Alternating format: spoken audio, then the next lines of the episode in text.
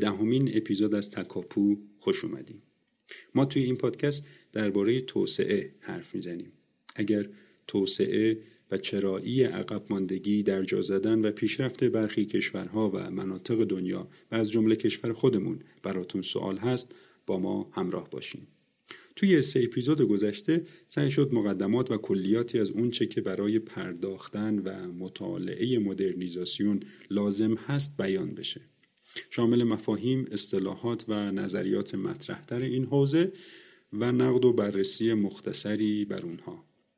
حالا و در ادامه پرونده مدرنیزاسیون ما به سراغ یکی از اساتید دانشگاه رفتیم تا با ایشون مفصلتر و البته دقیقتر درباره تجربه های موفق و ناموفق مدرنیزاسیون یا نوسازی صحبت کنیم. این بار و در کنار کشور خودمون بخوایم تجربه موفق کشور ژاپن رو هم مرور کنیم. کشوری که توی دهه های اخیر همیشه به عنوان یک الگو مطرح بوده و اصطلاح ژاپن اسلامی شاید هنوز هم به گوش برخی آشنا بیاد. برای این منظور ما به سراغ جناب آقای دکتر قدیر مهدوی رفتیم و ایشون لطف کردن و با سخاوت وقتشون رو به ما اختصاص دادن. دکتر مهدوی مقطع کارشناسی ارشد اقتصاد رو در دانشگاه امام صادق سپری کردند و برای ادامه تحصیل به ژاپن رفتن دکترا و پست دکترای خودشون رو از دانشکده اقتصاد دانشگاه توکیو اخذ کردن بعد از اون هم به ایران برگشتن و به عنوان عضو هیئت علمی تدریس در دانشگاه علامه طباطبایی مشغول شدن قبل از اینکه بریم و گفتگوی افشین با آقای دکتر رو بشنویم من اضافه کنم. همونطور که می‌دونید ما به خاطر ملاحظات کرونایی گفتگوها رو مجازی ضبط می‌کنیم. خواهش می‌کنم کاستی های فنی که این ماجرا بر ما تحمیل می‌کنه رو هم بر ما ببخشید. نکته دیگه این که مطابق معمول مصاحبه ها باید عرض کنم که ما سعی می‌کنیم نظرات اساتید و اندیشمندان توسعه رو درباره موضوعات مختلف جویا بشیم و کندوکافو کنیم طبیعتا سلایق و دیدگاه ها می‌تونه متفاوت باشه. امیدواریم که با ادامه داشتن این پادکست یک تصویر کاملتری از سلایق و دیدگاه های موجود رو بتونیم مطرح و عرضه کنیم. ضمنا مونولوگ این قسمت رو هم با صدای فرزاد میشنویم. خب دیگه بریم سراغ مونولوگ و سپس گفتگوی افشین با جناب آقای دکتر قدیر مهدوی.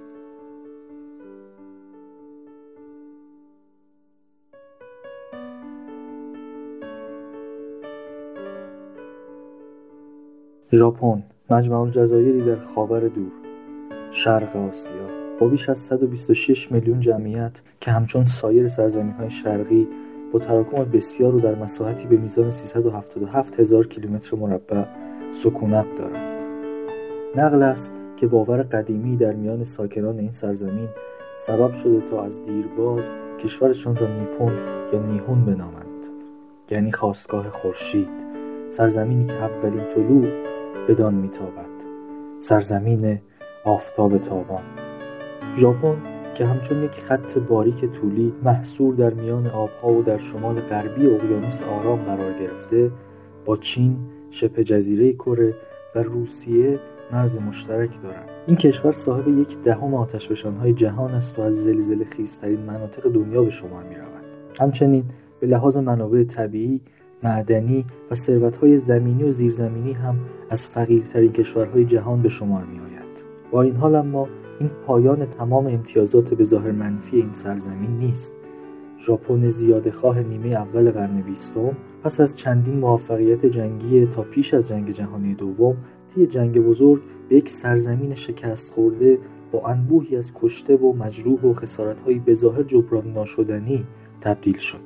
دو بمب اتم چنان وضع سختی را بر این کشور تحمیل کرد که دیگر کسی احیای ژاپن به کشور پیشین را هم باور نمی کرد. اما تزلزل لایه های زیرین فقر ناخواسته محیطی و طبعات تلخ جنگ افروزی ها هم ژاپنی ها را به گوشه انزوا و رخوت و مرگ نبرد آنها برگشتند سنت ها و آموزش های پیشینی که کار را ارج و تولید را تقدس میبخشید در کنار پذیرش قواعد بین المللی و همکاری های جهانی و استفاده از الگوهای علمی، اقتصادی و صنعتی سبب شد تا ژاپنی که گمان می‌رفت به کلی ویران شده باشد از تلی خاک دوباره برخیزد و بر سر قله های بلند اقتصادی و رفاهی به تماشای طلوع آفتابی بنشیند. که پیش از همه شکوفه های گیلاس آن خاک را گرما می بخشد.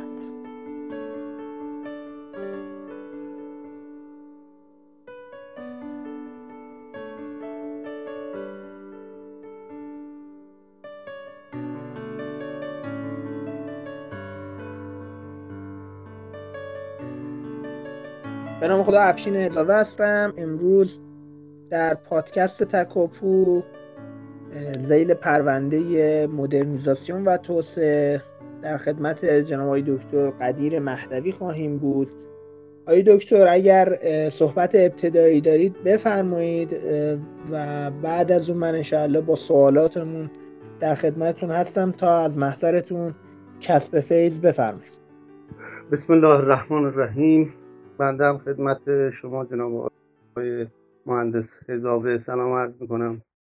امیدوارم که این زحمتی که دارید می‌کشید و اون انرژی که می‌ذارید برای اینکه آگاهی در جامعه توسعه پیدا کنه گسترش پیدا کنه به منصه هدف برسه و شما تلاشتون نتیجه خوبی رو برای خودتون جامعه و کشور داشته باشه و این تلاش ها واقعا ارزشمند هست. من به شما تبریک میگم. به شنوندگان محترم هم سلام و خسته نباشید. عرض در خدمتتون. سلامت بشید آقای دکتر. آقای دکتر به عنوان اولین سوال با توجه به اینکه موضوع این پرونده ما ارتباط مدرنیزاسیون و توسعه است به صورت کلی جناب مدرنیزاسیون رو چه تعریف می‌کنید؟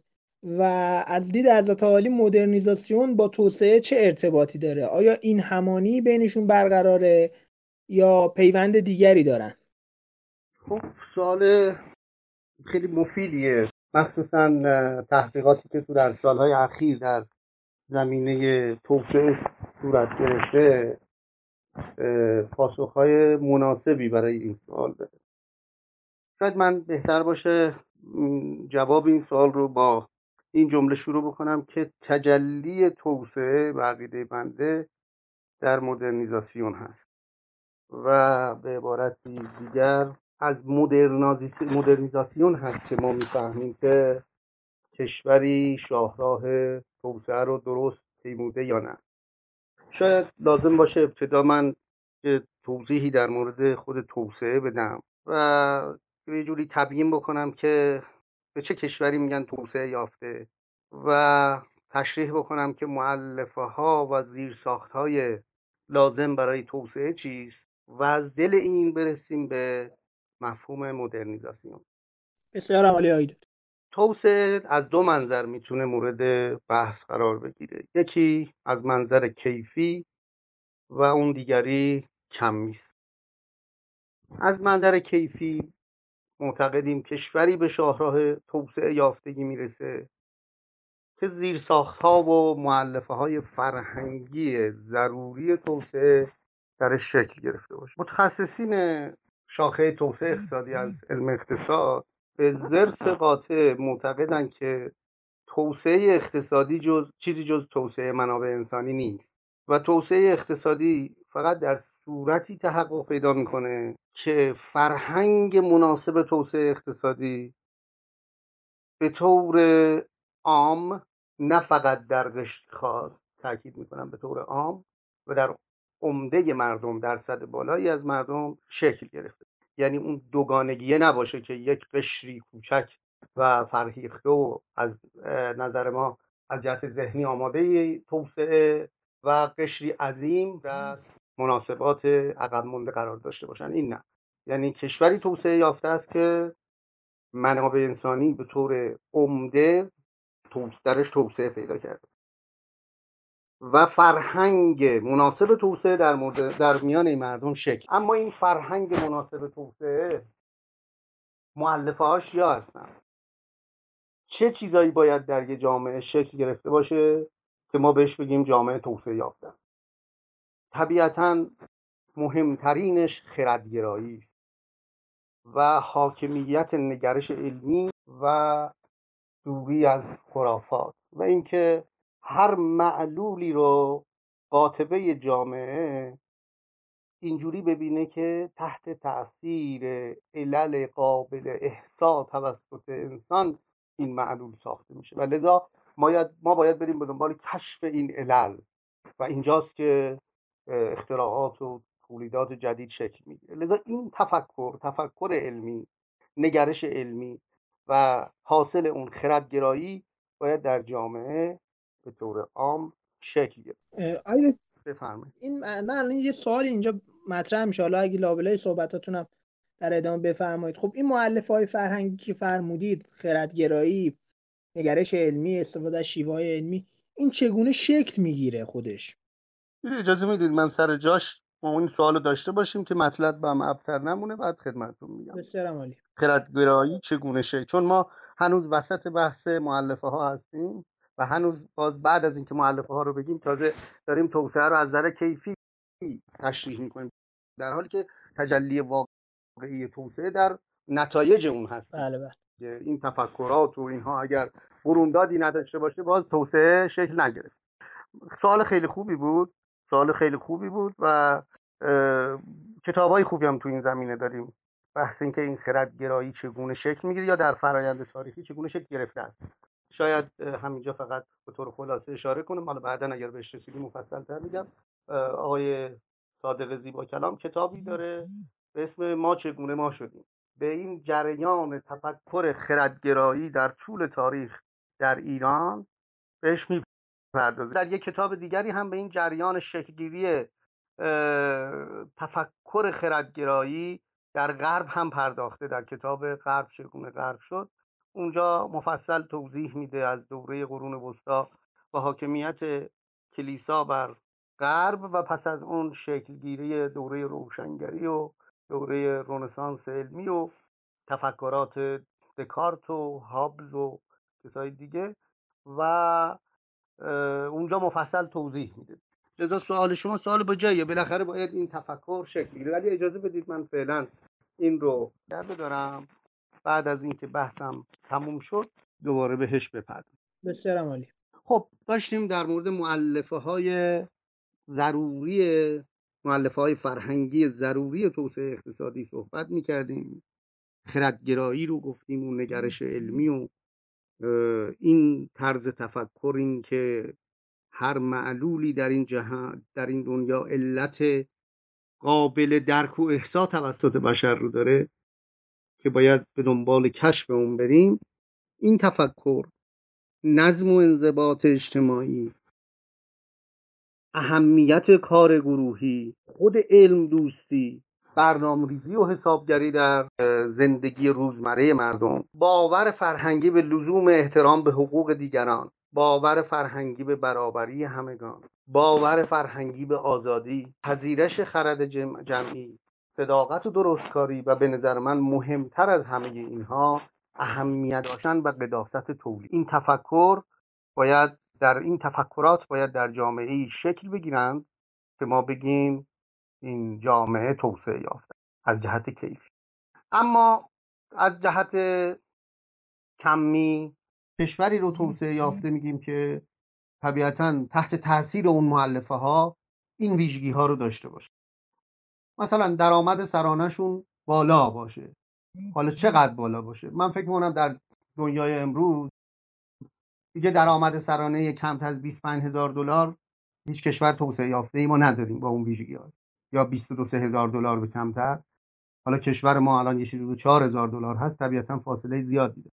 یا کشورهایی مثل مثلا روسیه یا ترکیه که در همین حدودها و پایین تر روسیه که خیلی پایین تر 12 هزار دلاره هنوز از این منظر عنوان یک کشور توسعه یافته تلقی نمیشه. یعنی درآمد سرانه مکفی برای اینکه ما بگیم که در جرگه کشورهای توسعه یافته است و نداره.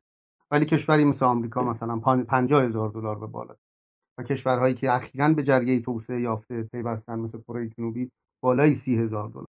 طبیعتا شاخص Human Development Indicator HDI در این کشورها خب باید بالا باشه که ترکیبی است از درآمد و سواد و وضعیت سلامت.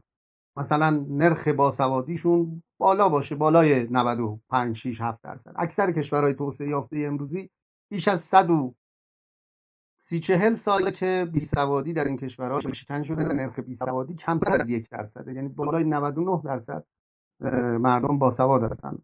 در ژاپن دوره میجی بیسوادی ریشکن شده. در انگلستان و فرانسه که خیلی قبل تر یا مثلا وضعیت سلامت. خب سرانه تخت بیمارستانی به جمعیت سرانه پزشک به جمعیت پرستار به جمعیت. اینا بالاخره چیزاییه که در HDI شاخص توسعه انسانی تجلی پیدا می‌کنن یه نکته خیلی مهم در شاخص های کمی توسعه بحث اینه که در کشور توسعه یافته تولیدات عمدتا تکنولوژی intensive هستند یعنی تکنولوژی بر هستند و مدرن و پیچیده‌ند و به کمک دانش و تحقیقات پیشرفته تولید میشن. معمولا سنتی نیستند و ماده خام نیستند. یعنی در اونها به اصطلاح علم و تکنولوژی به کار رفته و کالای نهایی برآوری شده و حاصل به کار بردن علوم پیچیده و پیشرفته و تکنولوژی مدرن هست استرالیا و زلاند نو نیوزلند و هلند و اینا هم که محصولات کشاورزی و دامی زیادی تولید می‌کنن تجلی اون علم و تکنولوژی در همون محصولات دامی است. و حتی در ژاپن هم کشاورزیش بسیار پیشرفته است. بنده شخصا با مشاهداتی که دقتی که داشتم به این نتیجه رسیدم که فاصله عقب ماندگی ما در محصولات دامی و کشاورزی از ژاپن بیشتر از فاصله عقب ماندگی ما است تو صنعته چرا؟ چون محصولات کشاورزی اونها و دامی اونها نیز حاصل تحقیقات و توسعه بسیار پیشرفته که اینجا مجال نیست. من موردهای متعددی در ذهن دارم که ذکر بکنم. چهارمین ویژگی کشورهای توسعه یافته این هست که از جهت از منظر کمی اینه که اقتصادشون دوالتی یا دوگانگی نداره. اکنامیک دوالتی چی هست؟ اکنامیک دوالتی اینه که در کشوری یک بخش کوچک توسعه یافته و پیشرفته و برخوردار از مناسبات تکنولوژیک پیشرفته باشه و یک بخش وسیع عقب مانده با مناسبات سنتی. اما کشورهای توسعه یافته برعکس توسعه یک کاسه است. تقریبا در سرتاسر سر کشور متجلی است. متاسفانه در کشورهای در حال توسعه یک بخش توسعه یافته ممکنه دیده بشه. با مناسبات تولیدی و مصرفی پیشرفته. اما قشر عظیمی بخش عظیمی از کشور هنوز در مناسبات به اصطلاح سنتی و عقب مانده هستند. اما کشورهای توسعه یافته اینگونه نیست. همه اونها بدون استثنا توسعه اقتصادی یک کاسه شده کم و بیشتر سراسر کشور و این از ویژگی های مهم کشورهای توسعه یافته است. برخی در کشور ما میگن خب ببینید ما هم علوم پیشرفته داریم ما هم دانشگاه خوب داریم ما هم کشاورزیمون مدرنه ولی در چه در چند درصد از کشور اینجوریه؟ شما سی چهل کیلومتر از تهران برید بیرون حتی آب آشامیدنی ندارن. مناسبات تولیدی بسیار عقب مونده است.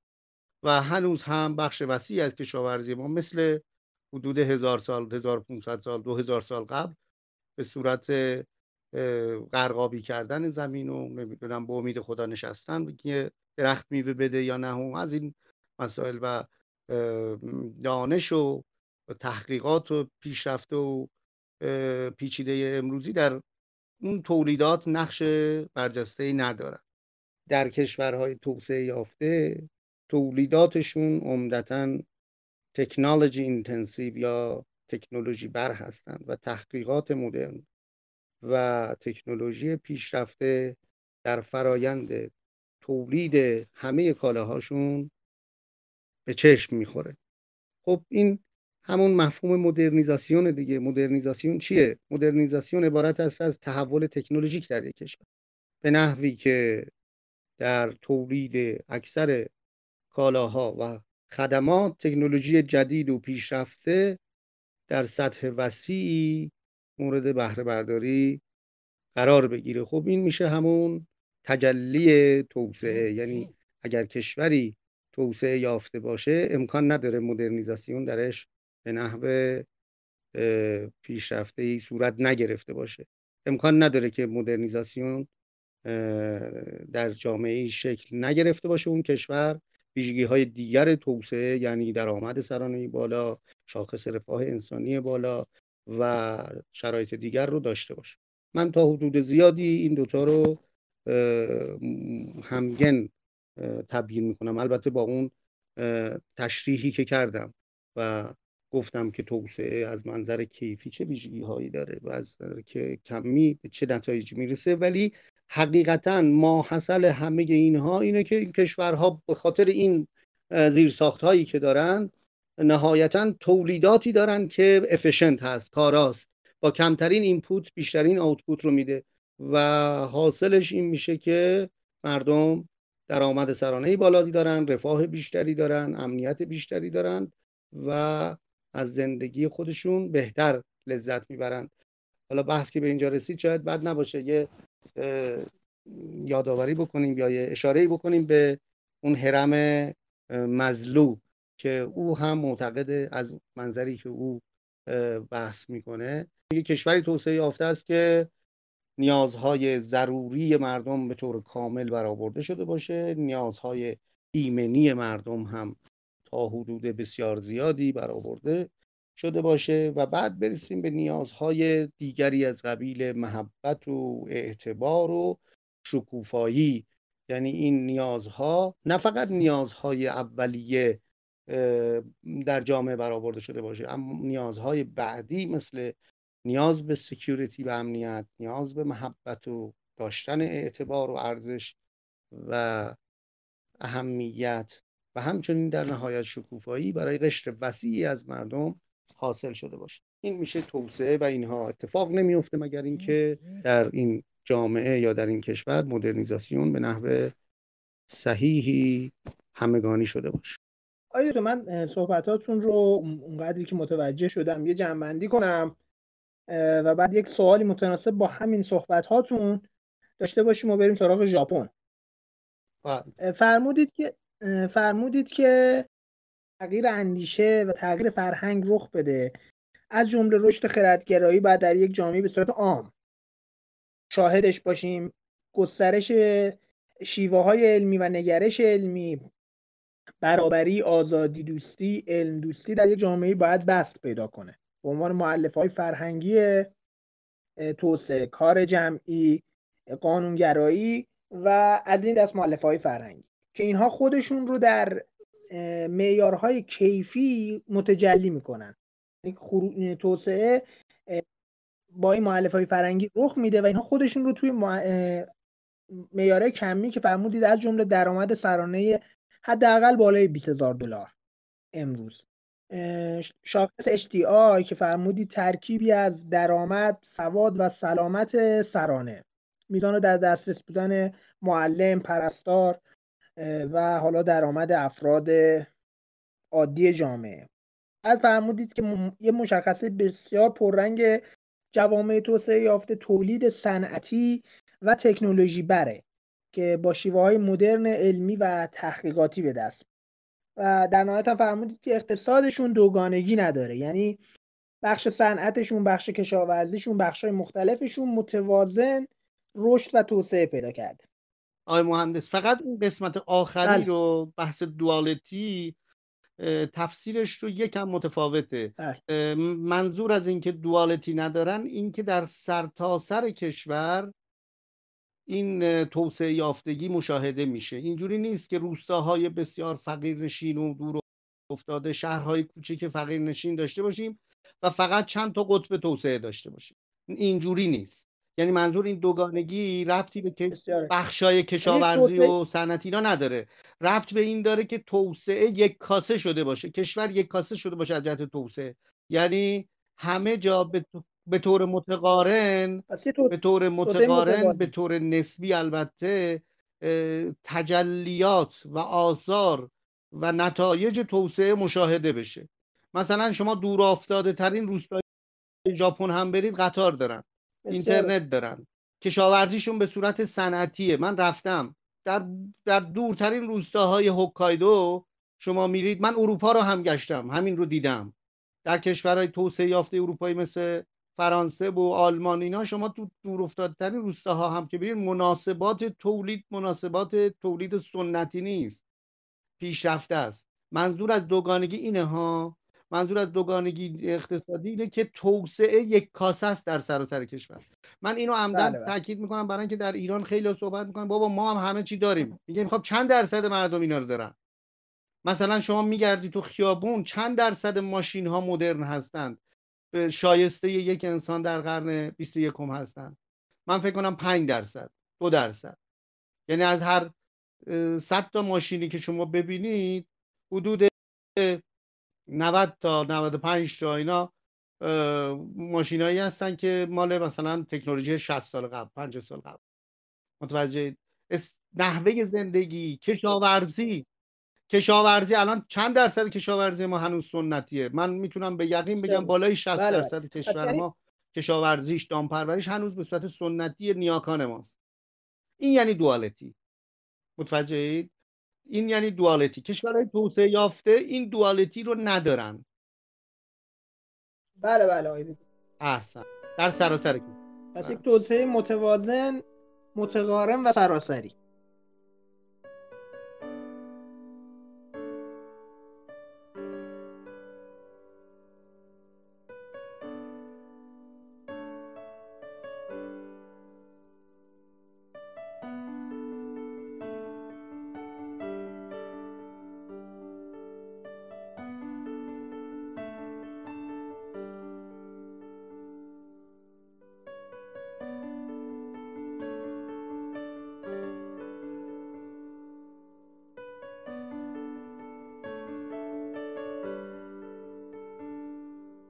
فرمودید که مدرنیزاسیون نتیجه اون توسعه یافتگی فرهنگیه.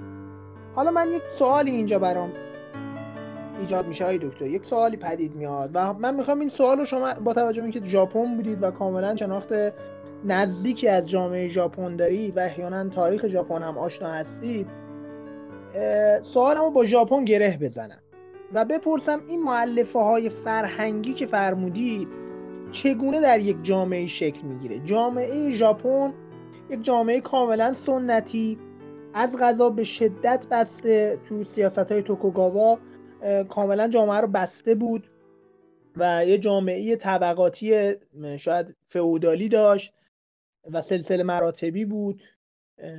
این جامعه چطور خودش رو مدرن کرد؟ چطور این معلفه های فرهنگی مدرن و, و اگر که اسمشو بذاریم مدرنیته رو بهش رسید و از اونجا به توسعه دست پیدا کرد و مدرنیزاسیون. این مسیر رو ژاپن چگونه طی کرد؟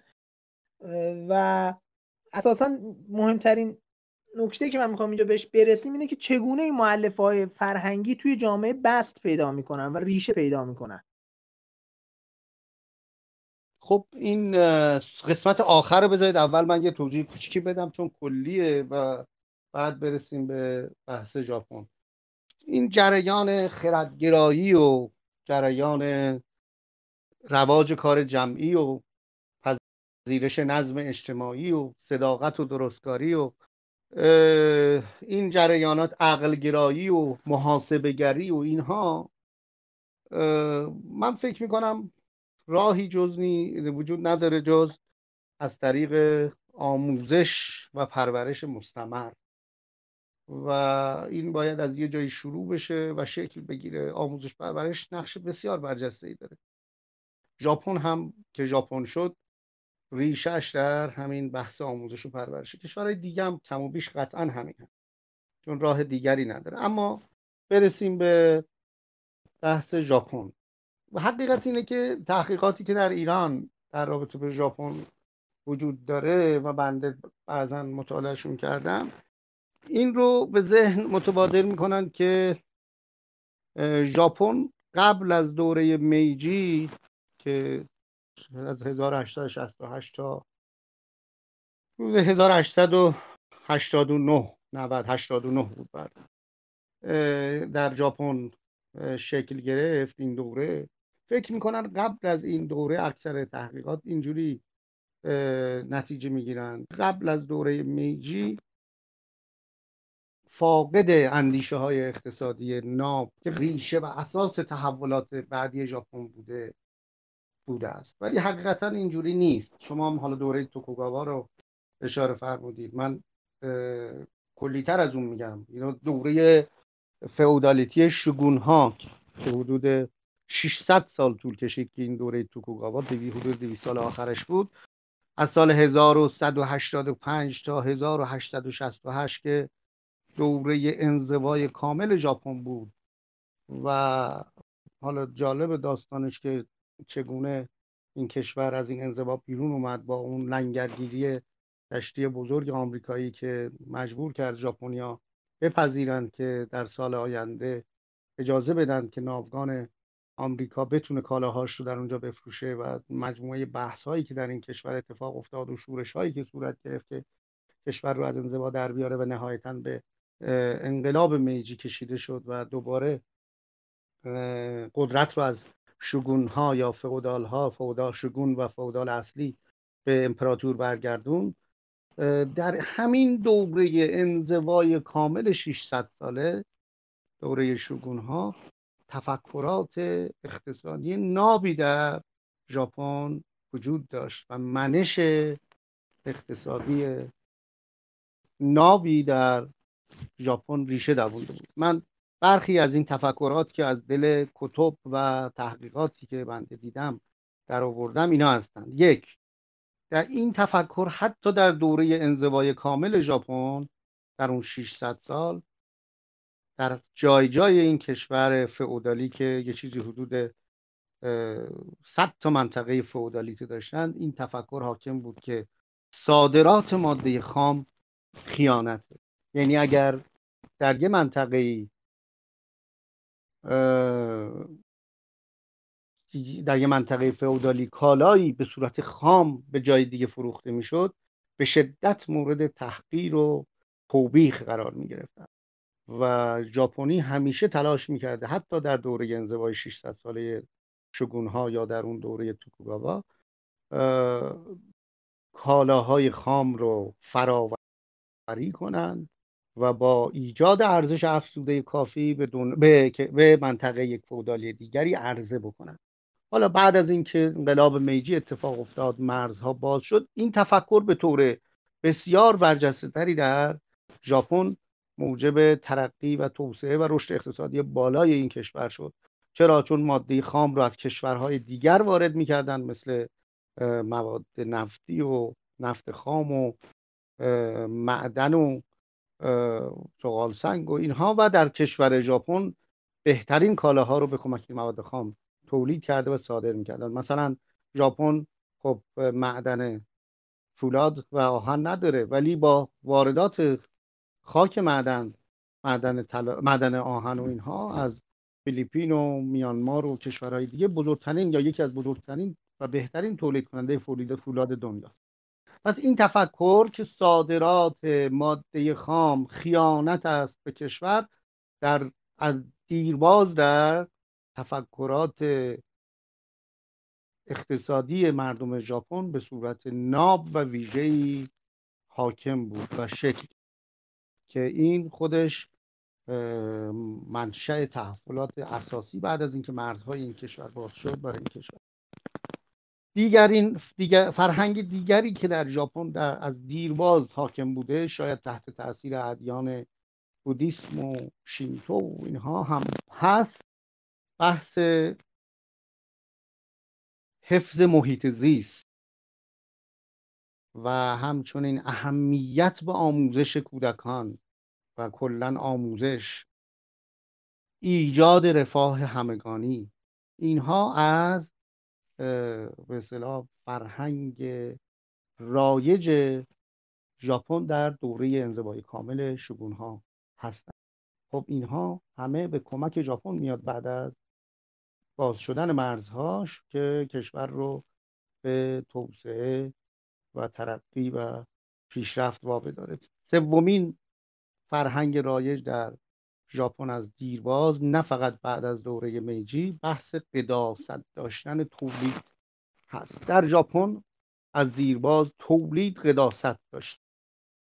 مطالعه کنیم فرهنگ ژاپن رو تاریخ ژاپن رو. همیشه همیشه در برخوردهایی که وجود داشته رفتارهایی که فودال ها انجام می‌دادن انگیزه هایی که به کارگرانی که روی زمین ها کار می‌کردن می‌دادن نوعی قداست تولید در این کشور همیشه حاکم بود. و چهارمین مورد اصالت داشتن عدالت در اون نرم هایی که البته خودشون داشتن و رعایت عدالت در اون نرم هایی که خودشون داشتن از مواردی است که در فرهنگ ژاپن از دیرباز رایج بنابراین این تفکر که محققین ایرانی فکر می‌کنن که عمده تحول ژاپن از دوره میجی شروع شده. در که ریشه اون در تفکرات نابی است که از دیرباز حتی در دوره فئودالیته انزوای کامل 600 ساله از سال 1185 تا 1868 که میجی سر کار اومد. حتی در این دوره با اینکه انزوای کامل در اقتصاد در در ژاپن حاکم بود و فقط به صورت فئودالیته کشور مدیریت می‌شد و حدود 100 منطقه فئودالیته بود که هر منطقه با منطقه دیگر داد و ستدهای قانونمند خودشونو رو داشتند و با دنیای بیرون ارتباطی نداشتند. این تفکرات ناب اون دوره هم مشاهده شده و دیده شده در نوشته ها در آثار در چیزهای بجامونده. و مکاتبات. اینها شالوده و خمیرمایه توسعه اقتصادی ژاپن بعد از دوره میجی و همچنین پس از شکست در جنگ جهانی دوم و خیزش اقتصادی ژاپن پس از جنگ جهانی دوم از 1945 به بعد یا در حقیقت دقیق تر بگیم از سال 1956 تا 1973 که رشد اقتصادی بالای 12 13 درصد رو هر سال تجربه کردن هست. اینها شالوده این پیشرفت هاست. اما دوره میجی چه اتفاقی افتاد که این تفکرات ناب اقتصادی رو منصه ظهور رسوند؟ همونجور که خدمتون گفتم شورش های عدیده ای اتفاق افتاد قبل از رستاخیز میجی یا انقلاب میجی حالا اسمشو هرچی بذاریم. و عمده این شورش ها به نحوه حاکمیت فئودال ها و همین اعتراض به انزوای کامل ژاپن و به اصطلاح مناسبات اقتصادی فرهنگ اجتماعی با دنیا و حتی داخل ژاپن که اونجا رو بسیار بسته نگه داشته بودن به دلیل این مسائل شورش های اتفاق افتاد. خدمتون گفتم ژاپنیا دیدن که ناوگان های خارجی اروپایی پرتغالی آمریکایی میان اونجا خیلی مناسبات پیچیده و پیشرفته برجسته تری دارن. ناوگان هاشون بزرگتر اسلحه هاشون بیشتر توپنگ و باروت و اینهاست در حالی خود ژاپن ها ژاپنی ها از کشتی های خیلی کوچیک کوچیکتر قایق ها و اسلحهشون هم همون تفنگ همون اسلحه به اصطلاح شمشیر سامورایی خب اینا تحت تاثیر قرار گرفتن و مسائل داخلی و اجتماعی دیگری که به انقلاب منجر شد و نهایتا حاکمیت شکون ها به زیر کشیده شد و مجددا پس از 600 سال دوباره پادشاه رو قدرت بلا منازع کردند و قدرت سیاسی اقتصادی و حکومتی رو به دولت و به امپراتور دادن و میجی رو سر کار آوردن. میجی به محض رسیدن به قدرت اگرچه کودکی بود ولی با یعنی جوانی بود 16 17 ساله ولی با اون تیم مشاورانی که در اون سیستم حکومت بود تصمیمات برجسته ای رو اتخاذ کرد. اولین تصمیم یا اولین فرمان اصلی امپراتور ژاپن این بود که علم و دانش باید از سراسر جهان گردآوری بشه و به داخل ژاپن آورده بشه. تا به تقویت نظام امپراتوری ژاپن منجر بشه. در این راستا چند هزار نفر از مدیران از اساتید از صنعتگران از پیشوران رو به کشورهای مختلف اروپایی و آمریکا گسیل کردند گفته میشه تا سه تا چهار هزار نفر.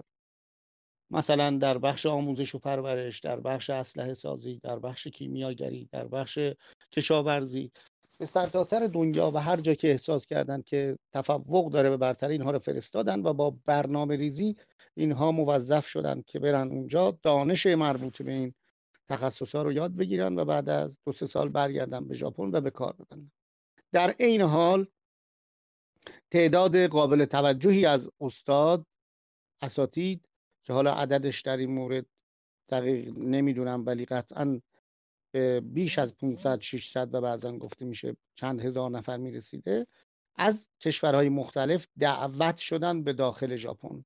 اساتید از آمریکا از هلند از پرتغال از فرانسه از انگلستان دعوت شدند و در زمینه های مختلف از زبان گرفته زبانهای مختلف انگلیسی فرانسوی زبانهای مختلف از فلسفه منطق شیمی فیزیک ریاضیات اینها استخدام شدند و به کار گرفته شدند که زمین ساز تحول علمی ژاپن بشن. امپراتور ژاپن رو به پنج منطقه تقسیم کرد و برای هر منطقه یک دانشگاه بزرگ تأسیس کرد و در هر منطقه دهها مدرسه و دبیرستان و آموزشگاه و کالج تأسیس کرد. ببینید اینها اینها زیر ساخت توسعه اقتصادی ژاپن گردید با اون تفکرات ناب با اون فرهنگ مناسب توسعه که صادرات ماده خام خیانته که اصالت تولید اهمیت تولید بها دادن به محیط زیست. دقت می‌کنید اینا همه با هم عجین شد و باعث شد که ژاپن تحولات بسیار شگرفی رو در طی همون سالهای اولیه امپراتوری میجی در کشور خودش مشاهده بکنه و شما حتما در جریان هستید که بعد از چند سال به یک قدرت نظامی و مسلط منطقه‌ای تبدیل شد. تفکرات اقتصادی هم در اونجا در اون زمان به طور گسترده و متنوع شکل گرفتن. تفکرات اقتصادی نیمه سوسیالیستی تفکر با تفکر اقتصادی مبتنی بر اقتصاد آزاد. ژاپن یک اقتصاددان معروفی در اونجا در دهه 1890 مطرح میشه که خودشون رو به آدم اسمیت ژاپن می‌شناسند. استاد تاگوچی. این استاد تاگوچی تفکراتش خیلی شبیه تفکرات آدم اسمیت بود و زمین ساز توسعه جدی اقتصاد آزاد و لیبرالیسم اقتصادی در ژاپن گردید و بالاخره شما این این اقداماتی که را با تلفیق کنید با اون زمینه های اصلی که به صورت تاریخی در ژاپن نهادینه شده بود. اهمیت داشتن تولید دوری از دلالی اهمیت داشتن کار جمعی کار گروهی اهمیت دادن به محیط زیست. اینها با هم تلفیق شدند و با تصمیماتی که دولت میجی گرفت زمین ساز رونسانس و تحول و پیشرفت و ترقی در این کشور گردید. خب آقای دکتر من اگه بخوام صحبتاتون رو جمعبندی بکنم اونقدری که فهمیدم. پس شما معتقدید که ریشه های فرهنگی و زمینه های نهادی توسعه در ژاپن باستان هم وجود داشته. یعنی ژاپن قرن 11 یا 12 میلادی بله. و این این فرهنگ لازم برای توسعه در ژاپن یک فرهنگ ریشه داری همین. یک فرهنگی که به مصرف به تولید توجه داشته آموزش درش یک امر مهم بوده. مواد خام حتما باید فراوری می شدن حتما باید کاری روشون ارزش افزوده ای بالاخره ایجاد می شده قبل از فروششون. و بعدم حالا اون گسترش آموزش نهادهای محیط زیست. محیط, محیط زیست رو نفرمودید اهمیت محیط زیست که در دل اون آین شینتویسم و بودیسم هست و در اونجا بسیار مقدس نگاه, نگاه کرده می شده این خیلی تأثیر گذار بود. بله. و همه اینها وجود داشته و حالا با سیاست که میجی و این که پذیرفتن عقب مانده هستن. پذیرفتن که جا موندن از جهان و بعد کوشیدن که با بست آموزش با, با کسب تجربه از غربی ها عبوردن انواع اقسام اساتید و معلمان خودشون رو بالاخره رسوندن. سپاسگزارم که خیلی خوب مطلب رو گرفتید و خلاصه کردید و عرضه کردید. خب عزیزان این نخستین بخش از گفتگو بود که شنیدید که در واقع به بررسی تاریخچه توسعه ژاپن ریشه ها و عواملی که باعث شدن تا ژاپن به عنوان یک الگوی موفق مطرح باشه پرداخته شد.